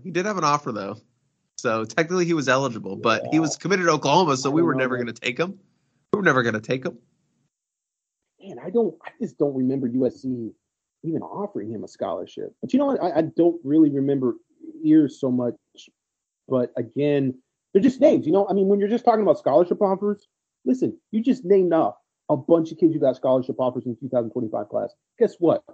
Probably 75% of those names never ever have any serious interest in USC, won't be involved, won't visit USC officially. It's it's a real vague almost to say, oh, you got a scholarship offer from USC. So the parameters probably should have been even tighter than that, and maybe people would have taken more interest because again, we're drafting JJ McCarthy and it's like, who, is that a guy that's going to end up at USC? No. USC ended up with Jake Garcia and Jackson Dart at that point. And Miller Moss. Miller Moss. Yeah. Remember, Jake Garcia went to Miami. Now he's on the move again. He committed. At first, it was Miller Moss and it was Jake Garcia that were committed for the longest time. And then, I think USC started looking at Jackson Dart going, oh, man, this guy, like we should give a look to him. And Jake Garcia was out the door at that point. So, Miller Moss, last one standing. Last one standing, yeah, exactly. I'm excited to read your second pick of the third round because I really want to see if you remember this person. Oh, God. If I remember this person? Oh, man, that doesn't spell well for his development over the past couple years. No, not because I think you really like this player, but I don't know if you're going to remember, if you just erased it. But it was a cornerback. I don't know if that helps you think about it. No, okay. You drafted Nylon Green. Ooh, Nylon Green. No, that's a good one. Oh, I liked him a lot. Yeah. I liked him a lot. I remember you fired up. Nylon Green, Nate Wiggins were sort of similar type of players. In fact, with Nylon Green, I will say this: I was ahead of the curve on him in terms of him as a player, and Nate Wiggins for that matter. I like both those guys. When they popped up on the radar for USC and USC started recruiting them, and I always look at the film of those players, and for whatever reason, I was like, Nylon Green, I liked him a lot. I don't know, actually don't know how much he's played at Georgia, but I want to say he's had a decent career at Georgia. You need to have these bios and some stats here for the current, the present day, so you can throw them at us so we can kind of see. They're still earlier in these players' careers, right? We don't know what's going to happen with Tristan Lee, and we don't know what's going to happen with some of these players. They might, turn the corner. J.J. McCarthy's been pretty good for Michigan. He's their starting quarterback, I believe. Yeah, for Nylon, looking it up right now, it looks like he is in line to be one of the starters for this season. A little bit of a competition, but we'll see. I think he started for their Green started at cornerback for the spring game, so it looks like he'll at least be in the rotation, but in line to maybe be a starter for Georgia this year. So yeah, I would say I'd heard some good things about him. Yeah, so that's a good pick for you. That is developed well, and USC was involved there for sure, I think. They were a bit, not as much with Nate Wiggins. I mean, early on, it seemed like Nate Wiggins, USC had a really good shot at him. Nate Wiggins is the reason why I don't make crystal balls anymore. Okay. Nate Wiggins. Oh, wow. Interesting story. Okay. So this is the explanation. And outside of them being kind of gimmicky, and there was something that 24/7 started doing just to kind of get some traction. You know, you had Rivals, you had Scout, and nobody knew what 24/7 was. So, you know, they had to have new things and different things. But truthfully, the issue with the system is, and Nate Wiggins is a great example of this. So Nate Wiggins, USC's recruiting him. It's USC, it's LSU, it's Florida. Georgia really wasn't very involved at that point. And so USC low-key thought they might get him committed before the summer. And there was a lot of confidence there. Dante Williams was on him, had a really good relationship. And it was kind of one of those low-key he was a little under the radar at that point. I think he might have been a 4-star, but he was a very low 4-star. And this is a guy, you know, 6'2", 6'3", corner, lanky, but showed a lot of speed, showed physicality on film. And so USC's going head-to-head, and I believe he commits to LSU. Corey Raymond's there. LSU is DBU. It's like, okay, you know, USC lost out. But it was closer than a lot of people think. So at that point, USC is, okay, you know, it's kind of a done deal to a large extent. And then we start hearing that he might decommit. Things start to happen at LSU. There's obviously a lot of issues at LSU at that point in time, a lot of off-field stuff that's going on. And we're hearing his mom actually wants him to be closer to home. And so that kind of takes USC out of the equation, and he decommits. So I'm asking around, you know, is USC going to get back involved? Nope. You know, the mom kind of steered him away initially, and it sounds like she's going to steer him even closer to home now. SC is not going to be one of the schools he's going to look at. So SC is completely out of the equation. But our crystal ball, which was correct at that point, was predicting him to commit to LSU. We predicted that. He committed to LSU. But I'm still on the hook now for wherever he goes, unknowingly. And I'm not even paying attention to his recruitment at this point, right? Because USC's not in it at all. And I'm not one of those guys that just sits there and looks to see, oh, well, where did everybody else pick their crystal ball? And let me sneak in here at the 11th hour to do that. And so he ends up committing to Clemson. And it's Clemson. And I actually, in Florida, was making a big push. And Florida was kind of like mom's favorite. But he ends up committing to Clemson. So I get docked now on that prediction because he commits to Clemson. It didn't reset. It's got to reset, Chris. It's got to reset. At that point where he commits to LSU, I'm Gerard's right. Screaming it has to reset into his computer in his garage. Then he decommits and it resets and he goes to Clemson. It's like, whatever. Okay, fine. Out of sight, out of mind, basically, at that point. But then we get docked because he commits to Clemson and I didn't have a prediction. I don't know. I really don't know where he's going. I mean, maybe Florida is what I heard. But again, he is no longer being pursued by USC. He's no longer considering USC. He's out of sight, out of mind. And he goes to Clemson. Cool. But I mean, I shouldn't be docked on that prediction of him going to Clemson because I was right the first time, sort of thing. So yeah, that's a little backstory as to the whole crystal ball nonsense. And again, I mean, it's gimmicky. I never liked it to begin with. I never felt like that was the way we should be informing the subscriber base or the fans of what's happening. That conversation happens on the Periscope. We talk about that. We get into the nuances of these recruitments. It's not just, hey, I'm just going to throw a prediction out there and pretend that I'm some type of guru that can tell the future. Like, come on, that's silly. But nevertheless, that's going into some sort of sidebar there on the process. But Nate Wiggins and Nylon Green were like, yeah, two guys in that class that I was really high on as cornerbacks that USC was recruiting. So Gerard has crushed his two picks in the third round with Kingsley, you know, being a projected maybe first-round pick next year, and then Nylon, you know, still with Georgia and going to be maybe a starter this year for that tremendous defense, while my Tyler Buckner is in the transfer portal, although he is at Alabama. But my second pick in the third round has not panned out. Wide receiver Cody Jackson out of Richmond, Tennessee, signed with Oklahoma, played very little in that first season, entered the transfer portal, landed at Houston, played very little as there as well, and then opted to transfer in the middle of the season. Whereabouts, I have no idea, but it does not matter because this was a terrible pick by me, Jordan. Yep, that's the way it looks, at least right now. I mean, again, it is a bit early, you know, to say, you know, we've got some guys that are. I mean, obviously with the COVID year and everything, there's extended eligibility as well to consider. But yeah, that sounds like not looking great for you for that. Not looking great of a third round. The draft is built on like the fourth and fifth rounds and the later rounds. So we're going to have to see how we do as things go on. Neither of us has picked Caleb Williams, which again, to be fair, I feel like that would have been such a, you know, it's just such an outlier offer that just, I mean, we had not talked to Caleb Williams. He was never considered. Speak for yourself. I had talked to Caleb Williams. Oh, you had. That's right. You actually had to taught him how to swim. But yeah, so right now it's Christian Lee is really the one that I'm waiting on. I mean, McCarthy is a college football playoff starting quarterback, probably top 5, 10 in the draft in that class.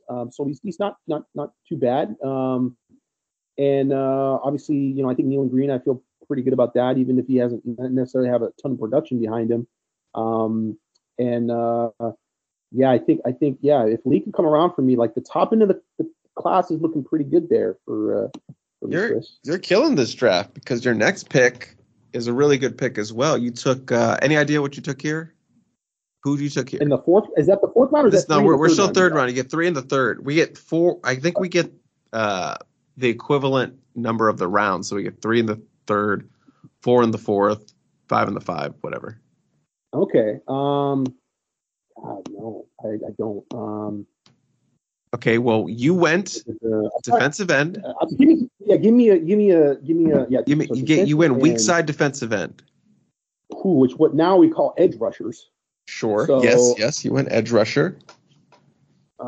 You went Corey Foreman. I already had JT Tuimoloau, who kind of plays defensive end. Man, who else was in that class that USC was recruiting that would have been, you know, not reaching too far? You know, I don't know. Actually, I don't. Yeah, I don't know. Okay, well, I will tell you who you took. You took Demunion Robinson, who goes by Chop Robinson, actually. Oh. Bob Robinson, yeah, Maryland Terp at one time, and then transferred to Penn State and became he was a really good player at Maryland, that became an even better player at Penn State, and projected to be a first round pick next year. So Gerard crushing the third round already. So very good pick by you. I don't know how I let him slip, but I was all in on Corey Foreman, so I really did not need another defensive end at this point. Yeah, you did let him slip. I mean, that's a Maryland boy. That's a tough one. Yeah, it's not been a great draft for your boy. Again, like I said, a top projected pick for next season if he continues to do what he did at Penn State for another season. And then I ended the draft going back to the trenches, and it might be my only saving grace for this round. And I took offensive tackle out of Texas, Reuben Fothery, out of Richmond, Texas, who ended up going to Texas A&M. And I believe he is starting at right tackle for Texas A&M. So at least I got someone who is doing something good at the college level. That's starting. I mean, that's a start, is that you got at least a starter on a Power 5 program. So that's, yeah. So baby I got something. I got something. I got a nice little tackle. I got a right tackle, Gerard. I got a right tackle we can build around. Yeah, and that rounds out the third round, Gerard. So big ups to you, big downs for me. So maybe we'll come back and do the fourth round, which I think people will want us to hear what we said for the fourth round moving forward. But I gotta give you an applause because you crushed that third round.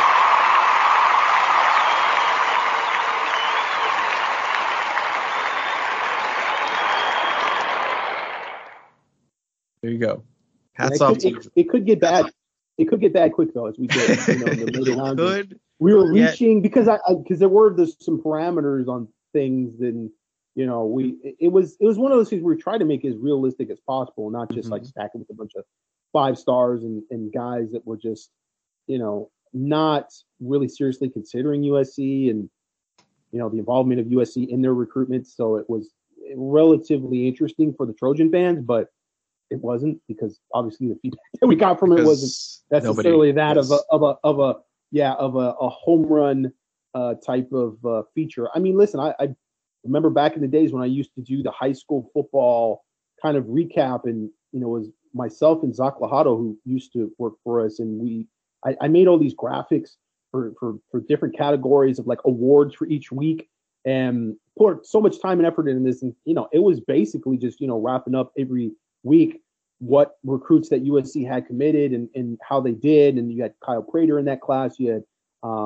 Dietrich Riley in that class. You had Dylan Baxter in that class. So you had some guys who were doing some really crazy things statistic wise in high school. I mean, Dylan Baxter was like, he was like out of control in terms of his rushing yards and all the touchdowns that he had. And so it was like kind of cool. It was like every week there would be like a new, you know, I would have like this graphic for like, you know, the best defensive player and the enforcer of the week sort of thing. And I mean, honestly, I don't think people cared. I don't think they care much about high school football scores or stats, quite frankly. They just want to know like, hey man, who's going to be good and how they're going to contribute. And when they get here, you know, who's going to be replacing who sort of thing. So it was a little bit of a reality check. And this reminds me of that reality check, which was years earlier, where we put a lot of, resources and effort into a feature that just sometimes doesn't work. Sometimes you get a target list that everybody loves, and other times you think something else is going to be great. And, you know, they just like, yeah, that's fine. But, yeah, I can take it or leave it. How do I get to become Gerard's enforcer of the week? I don't know. I can't remember what the what the way to crush my dreams before they even started. And with that, let's move on. The requisite was for that. Let's move on to the final part of our show, which is listener questions. As a reminder, if you got a recruiting question for us, you can email us at podcast@uspeople.com. Just make sure you put the composite, Chris and Gerald, Hurricane and 10Ks, Cilantro Boys, whatever. It'll go to my inbox and I'll put it on the show. You can also DM me questions if that is your preferred method. Do not DM Gerard because he will not respond to you. We only got one submission, and it's a two-parter because it comes from our boy Abramson. I believe I said that right. Aaron Abramson, who has been doing the double questions for, Andrew Abramson. Yes, I'm. Are we sure it's not Hay Abrahamson? Because there is that. No, it's not that. I'm looking at it because Ryan sends them to me, and I'm looking at Abraham and Abramson, and that's like throwing me for a little bit. But Andrew is back again for a two-part question. Hola, muchachos. Couple questions per usual. I know that the golden hour was a success in retrospect, but in reality, it's hard to attribute that as the reason for getting guys like Walker Lyons, Deuce Robinson, David Peavy, etc. Players who committed 3+ months after the event when the glow of the weekend had completely worn off. So if that weekend cost approximately $2 to $3 million, can you talk about how that is a more efficient use of funds than either using that for upfront cash across the board if you could give 30 players $100K each, or at least far more better players to be taking unofficial visits, since we know all schools are paying for unofficial visits now?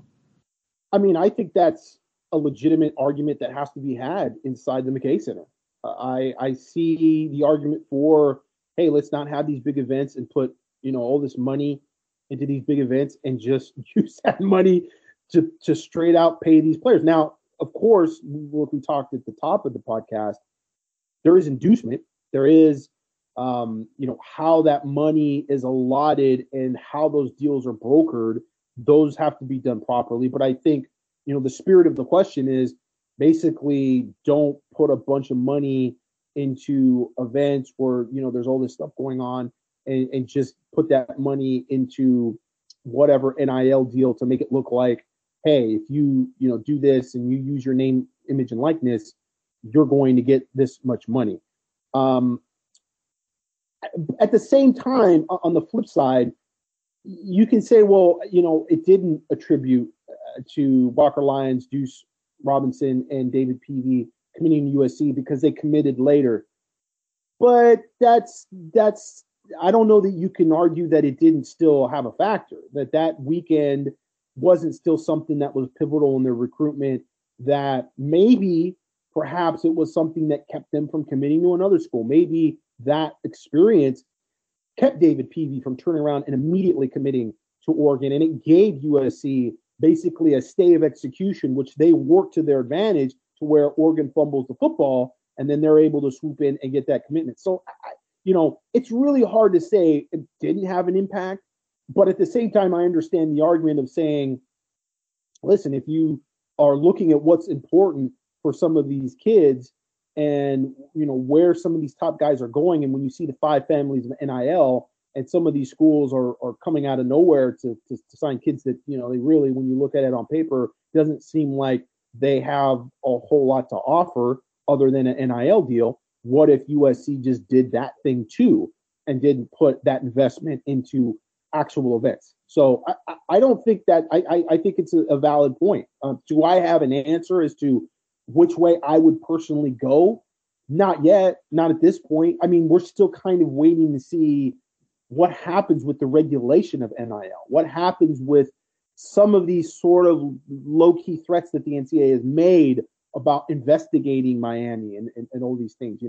If that stuff comes to fruition and there are actual repercussions for some of these things which look like inducement, flat out, where guys are reportedly signing contracts to go to specific schools, which I don't know how you can argue that's not inducement. If you sign a contract, I'm going to go to this specific school because I'm getting this specific amount of money, I mean, that's inducement right there. That's basically the definition of it. So if something comes up that, then you can go back and say, well, USC was really smart to recruit these kids indirectly by spending this money and not just, handing out $100 bills, if you will.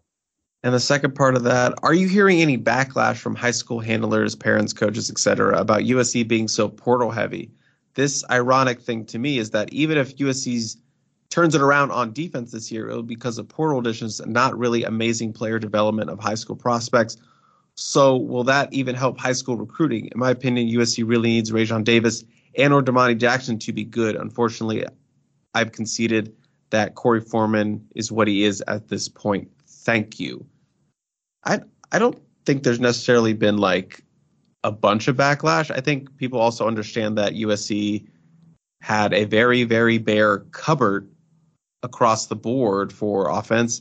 Obviously, they were recruiting better on offense than defense, but they had a ton of holes from bad recruiting from the previous staff that they needed to fill, and the best way to do that is with the portal. I don't think they want to be so portal heavy, but they're doing what they've been doing, and, as we've seen with this year, it's just upgrading spots with the guys that they that have come into the portal. You see a big name, go ahead and grab it. Go get a Bear Alexander. Go get a Emmanuel Pregnon to help upgrade at a certain spot.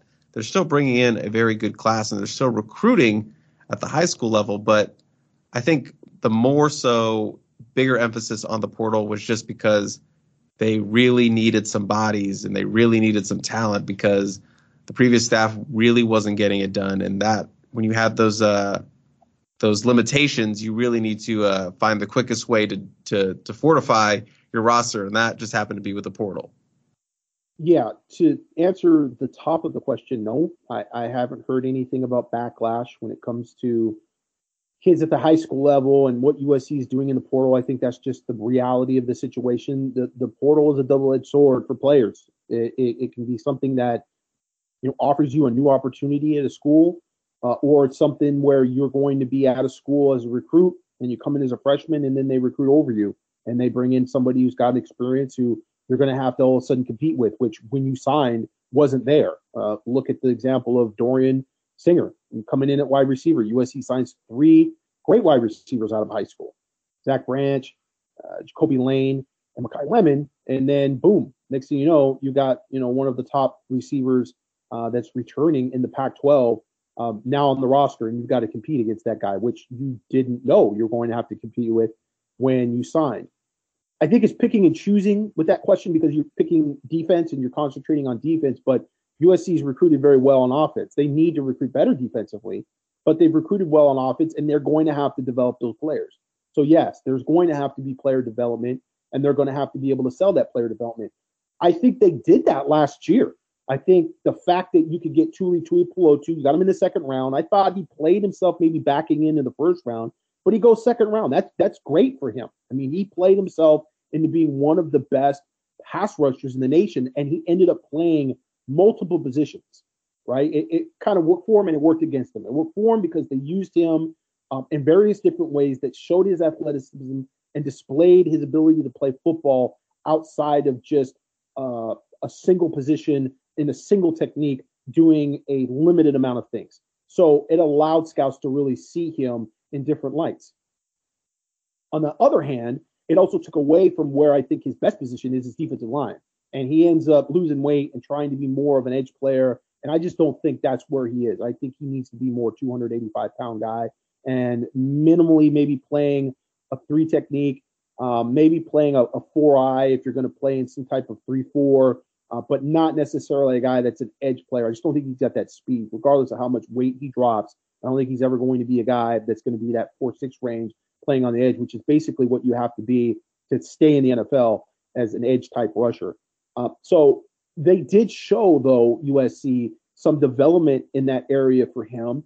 And I think with defensive backs specifically, there's a ton of development shown with Makai Blackman. I mean, I just don't think Makai Blackman coming out of Colorado gets drafted if he has that same trajectory as a player. But he goes to USC, and I've said this before, I think Dante Williams deserves a lot of credit for how he played. I mean, he goes and he ends up being a fourth-round pick. I mean, that's pretty decent, I think, for Makai Lemon. I think that's where you see the players development. What? You said Makai Lemon. Oh, so excuse me, Makai Blackman. And he was a third-round pick. He finished out the third round. Third round. Okay, third round. And so, yeah, I mean, I think that's huge. I think that's showing player development. And there's going to be a lot of other players that are already on the roster that came through the high school ranks, and maybe are guys that came through the high school ranks that were recruited by the Clay Helton staff that weren't showing signs that now are showing signs. I mean, I think that's another area where you have to look at that when you're comparing this staff to going back to maybe the Pete Carroll staff, where you've got contributions from guys. And some of those guys didn't go high in the draft. I mean, look at Kareem Kelly. Kareem Kelly wasn't a guy that turned around and went high in the draft, but you look at Kareem Kelly as a football player when he's with the Paul Hackett staff, and then you see what he was doing towards the end of his career with Pete Carroll's staff. And that was a guy that actually could contribute. Sultan McCullough was another guy. The offensive linemen that they had, they weren't all NFL picks, but you had guys like Lenny Vandermade who were just there under Paul Hackett being okay players, but not necessarily guys that were contributing on a winning football team. And you saw them turn the corner. Champ Simmons is another guy. Jason Leaf. There's so many of those players that all of a sudden it was like they played well. They didn't go to the NFL. They weren't drafted, but they were guys that went from being liabilities almost to contributing and being productive on a good football team. And so that's really what you want to see from USC. And the wins are going to be what tells the tale of that. If you're a championship team, you're winning the Pac-12 consistently, and you're getting in the college football playoff, it's because those guys have been developed. And you are going to see perhaps more put on the high school ranks as you begin to fill some of these holes immediately. I do just wonder that because there's been so much success with portal players that USC's never going to go the way of Georgia, Ohio State, and Alabama, at least what they are doing from a philosophy of player management right now, going after just, kind of cherry picking transfers and getting maybe one or two guys as opposed to going into the double digits each year. I just don't know if, USC doesn't see certain positions and say those are transfers. Like those guys coming up that we have to replace are going to be replaced by transfers. Like we know that going into it. Maybe there's a guy out of the high school ranks that we feel confident with, that we can go after, that we like, but we feel at that particular position, and I'm looking at you, interior defensive line, we're going to be able to be better and have better impact players that can be quick replacements out of the college ranks. And that's something that you would understand, just because from a high school standpoint, there's not a lot of those ready-made defensive tackles that are going to come in and make an impact year in and year out. So in order to kind of keep that consistency and keep a defense that's going to be competitive and not have huge drop-offs, you know, that might be what you have to do. Listen, I think Pete Carroll probably would have done it to some extent. They had a huge drop-off defensively. They had a few injuries, and, you know, it was like, you know, that defense they fielded in the Rose Bowl against Texas was I mean, it was put together by duct tape. I mean, you had the Ryan Tings that were starting at safety. You had a bunch of young linebackers that were hurt and banged up. And it was just, they did not have the ability to, you know, have guys that just came in as transfers and they could just not miss a beat. You had to have a bunch of high school players come in there, and they just weren't necessarily ready at that point. And so USC has the opportunity to kind of pick and choose. I just get the sense that it's going to be hard to say, you know what, nope, this class 2024, we're just going to go with high school players here. 2025, okay, look, we've got a good roster now. We've got a good foundation. Now we're going to try to bring in a bunch of guys from the high school ranks for cultural purposes. I mean, if they keep having success with transfers, there's going to be a question of why change? You know, if it ain't broke, don't fix it sort of thing, right? I mean, which is kind of goes back to what I say about with the quarterback position. You know, I mean, I think that's one of those positions where you go, man, it's been pretty good getting transfers and getting guys that are athletic quarterbacks. Do you necessarily go away from that and go after a guy like Dylan Raiola and put all your eggs in that basket? Gerard, that is our final question of the two-parter from Andrew. Thank you again for submitting, Andrew. Really appreciate it. And that is the end of our show. I know maybe a lot of people are sad that this is the end of the show, because that means this will be the last one before we go on our break, and they don't know when we will return. But Gerard, what are you going to do on your break? Well, let's see. Wednesdays is when we record, so I don't know. I'll figure out something to do on a Wednesday. You know, maybe I'll have to go recruit another host for the show. Maybe I'll be doing the podcast. You never know, Chris. I could go reach out and send up a Blair Flair. See if Abrahamson wants to be a host for a little bit. The great thing about this, though, is that we have great rapport, and you cover recruiting, and you know recruiting a bit. So you know it with Ryan is obviously not into the recruiting process very much. So you know he kind of tends to just ask questions, and then you know I talk and go on. And so you know maybe I bring back the recruiting rant, which was really a huge pain in the ass to do. It took forever to edit that thing. But you know, I don't know. You know, we'll see what happens. You just you can't predict it. I'm just gonna put you down for like painting or something. You wanted me to have some kind of great like non USC football. Yeah, like fly fishing. I was gonna or model learn Arabic. Or yeah, I'm gonna learn Cantonese. You know, you know what? I've always wanted to sculpt, and I think I'm gonna start sculpting. I'm going to go to night school classes on Wednesdays now, and you're restoring a 1975 Stingray in your garage or something. So I'll just put you down for painting if that's cool with you. Finger painting, maybe. All right. Well, we will be back. I promise we will be back. So it won't feel as long as you think it will be, but there are plenty of episodes to keep you entertained. I am Chris. That is Gerard. We are going to go on a break, but we will catch you next time on the Composite Two-Star Recruits. That leopard sucks!